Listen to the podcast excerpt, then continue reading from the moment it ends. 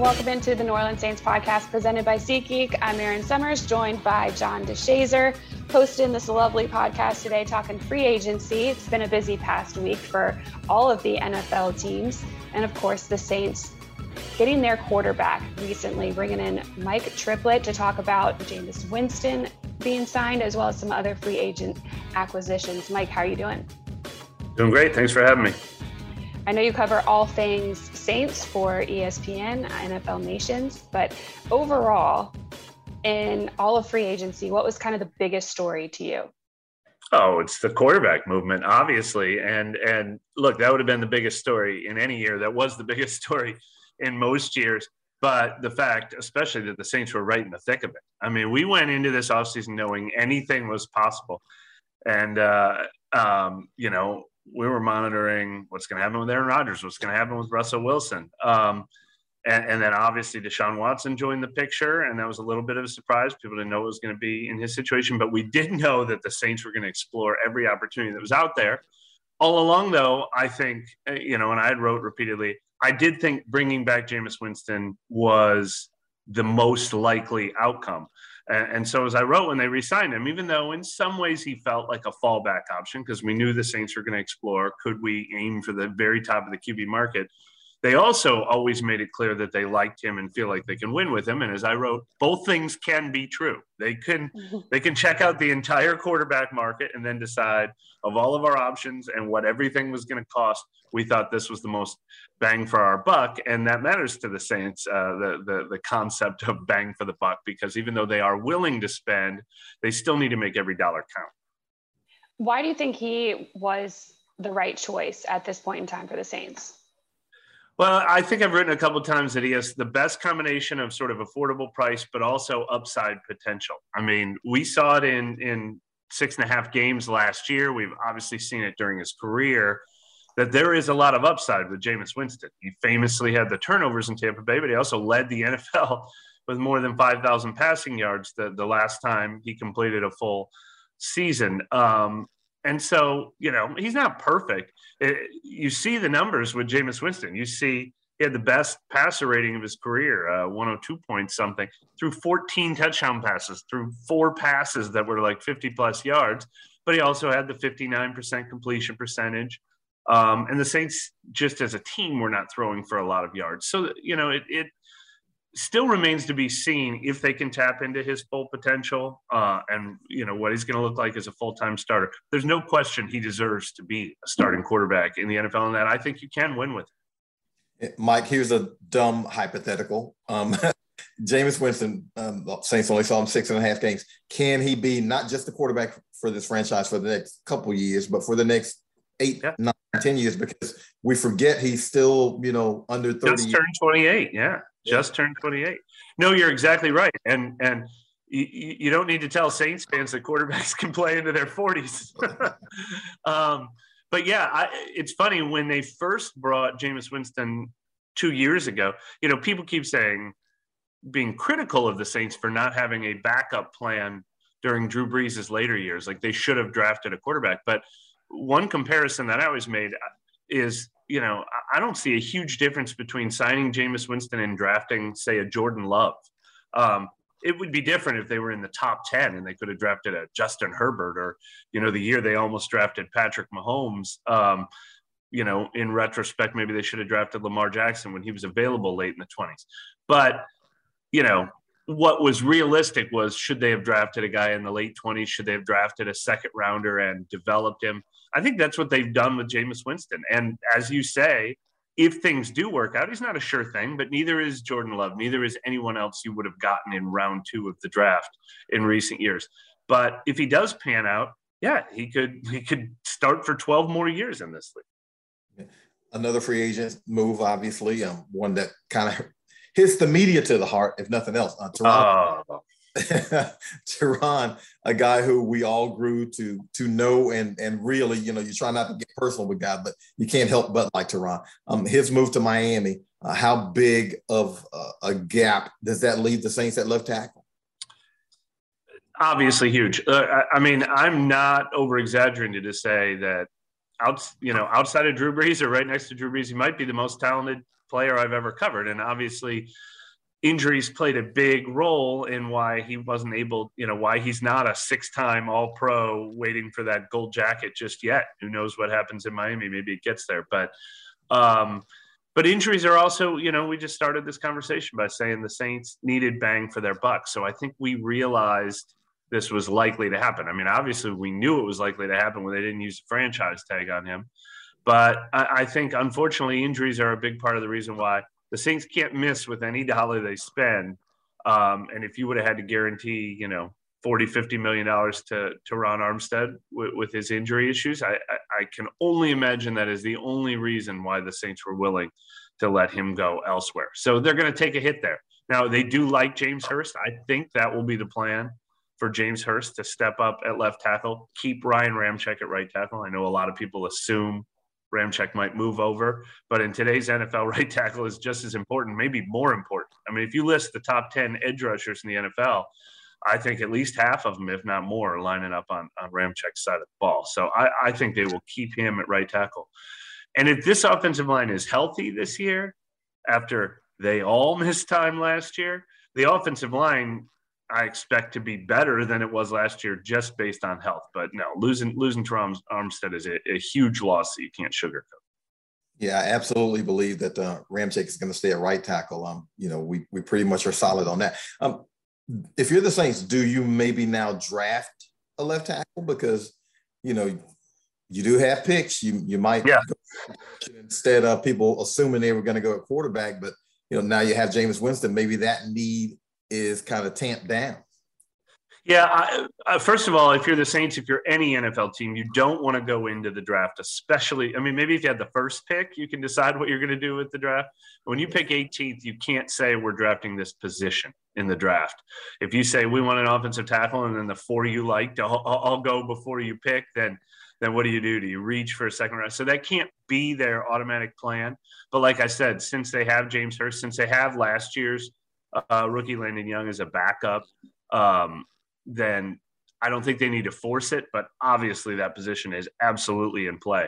Uh, but the position that if they ever were to write a position in pen in the draft, I think it's got to be wide receiver, uh, not only because it's such a need for this team, but because I think there are like six or seven or eight receivers that they could potentially love with the eighteenth pick. It's, it's really, you know, it's really deep in the amount of choices that they'll have to fall in love with at that position. So if I was betting on a position in round one of the draft, it would be receiver. But I also think they need to hurry up and sign a receiver before free agency is over. I think they should double dip at that position. Who's on the free agent market that you've seen that you like at receiver? I mean, a, a decent amount of guys are gone, but, you know, yeah. O B J is still out there, and and and and Jarvis Landry is still out there, and a couple you, other names. You named the two names. Saints fans, yeah, exactly. Saints fans, for, Saints fans for two weeks have really, the steam is rising in, in the fan base. Like, why haven't we signed anybody yet? All we've done is lose guys. Uh, all it takes is one L S U receiver, and, and they're on there. And they just happen to be the two best receivers available in free agency. Both happen to be former L S U stars. So, uh, to me, That that would go from uh, disappointment in free agency to, to a home run in free agency. Uh, doesn't mean that the Saints are definitely going to do that, and those guys would both be very expensive. But those two guys are both still out there. Either either one would make a ton of sense to me. But um, they might go for value, and I think value would be okay too. Michael Thomas is a number one receiver, and if they do draft a receiver in round one or round two, that could be a starter. I still think Marquez Callaway and Deontay Harris belong on the football field. Um, so that other guy, honestly, Emmanuel Sanders is still out there. I don't, I don't know how much he has left, um, how healthy he is, but either Emmanuel Sanders or an Emmanuel Sanders type is exactly what I think they're looking for. A, a guy who can work the slot, a guy who can be in the middle of the field, a guy who can catch seventy passes. It doesn't need to be an all-pro receiver. You kind of touched on what the Saints might need to do. Obviously they got a, a little more money than they thought that they were going to have uh, sitting in this position now, making, you know, about thirty million in cap space. Is, is that how you think they should spend some of that? Yeah. Uh, although I will say for those of us who have followed the Saints closely, we knew they had this theoretical cap space to work with. Everybody mm-hmm. was like, oh, they're going to have to trade Kamara and they're going to have to trade Cam right, Jordan. Right. They're going to, how are they going to get under the cap? We knew they could do this, but normally the Saints don't do it in advance. Normally they sign a guy and then they restructure a contract to fit the guy. The circumstances were highly unusual with their pursuit of Deshaun Watson, where they were like, we have to carve out thirty million dollars just in case. And and then they didn't end up using that on Deshaun Watson. So I think that may have created some unrealistic ex- expectations that, oh, the Saints are going to spend thirty million dollars no matter what.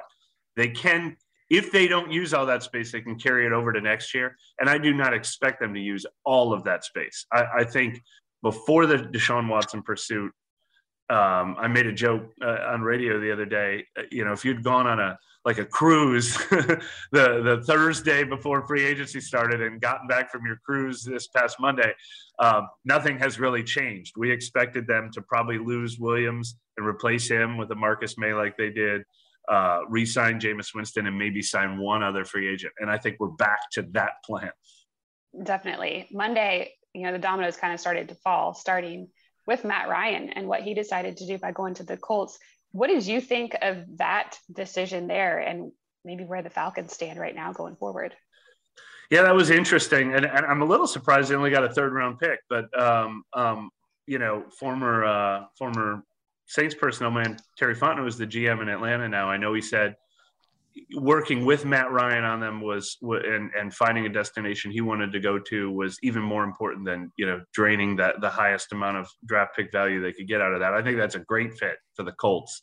Um, all along when we were looking at like Jameis Winston's options or where this quarterback would wind up mm-hmm. or this quarterback would wind up, it, it felt like the Colts would be a, a top choice for, for many quarterbacks because they've got the offensive line, the run game, the defense, and a chance to win right now. Uh, and, and so I think Matt Ryan uh, is a great fit for them. Uh, but from reporting that I know Nick Underhill did, and, and just, you know, from Jameis Winston's choice itself, it seems like Indianapolis might've been an option for him too, but he preferred to stay in New Orleans if everything was going to work out. So I don't think it was necessarily Indy passed on him and he settled for the Saints. I think, I think Jameis Winston was waiting to see if the Saints were an option. And when they became an option, that, that came together pretty quickly. Yeah. I think that uh, Baker Mayfield might be kind of yeah. sitting alone for a little bit, you know, looking for. There's, it's so interesting. Like yeah. uh, there's another conversation I've been having these last couple of years. There's, there's everybody can always upgrade to elite talent at quarterback. Everybody could always do better at the position, but there is a there is more supply than demand right now because of all the rookies that have come into the league. We don't know where Baker Mayfield's going to end up. We don't know where Jimmy Garoppolo's going to end up. Mm-hmm. Um, I mentioned Jordan Love earlier. He hasn't found a trade partner yet. There's no trade partner yet for Gardner Minshew. Uh, Teddy Bridgewater accepted a backup job, or he's going to compete with Tua in Miami. Andy Dalton's still out there. You know, Ryan Fitzpatrick, so many. Yeah. There there are a lot of guys who are starting caliber quarterbacks who, who there are not going to be any chairs left in, in, in the, the game of musical chairs this offseason. Well, speaking of quarterback, one that decided to come back and Tom Brady, how do you think that affects the N F C ah. South? Oh, well, I mean, I think everybody would be picking the Saints to win the N F C South, to be honest, if if that one move hadn't happened. But not only did Tom Brady come back, but uh, Tampa Bay has since re-signed a lot of its own free agents, uh, Chris Godwin, Carlton Davis, Leonard Fournette. Um, at least one of their starting offensive linemen came back, Ryan Jensen. Um, so that team is still stacked, and that's still going to be the team to beat. But as we know, the Saints – have beat them every time in the regular season over the last two years. I, I think they're going to be competing near the top of the division, while while Atlanta and Carolina uh, are both going to be teams in transition. I think that's pretty obvious right now, even though even though they'll still be capable of of coming up and biting one of those teams here or there. Sure. Uh, defensively, do you think the Saints are done? They made a couple moves in free agency with, as you mentioned earlier, Marcus May and then defensive tackle Kentavious Street. Yeah, uh, not necessarily done. Um, maybe some depth signing, maybe some free agency. Uh, but I, I think if they're going to spend big, or if they're really going to fortify from here on, uh, the bigger expenditures would more likely be at receiver, tight end, or the offensive line, maybe even running back. But I think that's more of a draft need. Where does then the next few months, I know the draft's coming up, but what do you think is the next thing that the Saints are going to be focusing on here kind of as the offseason continues?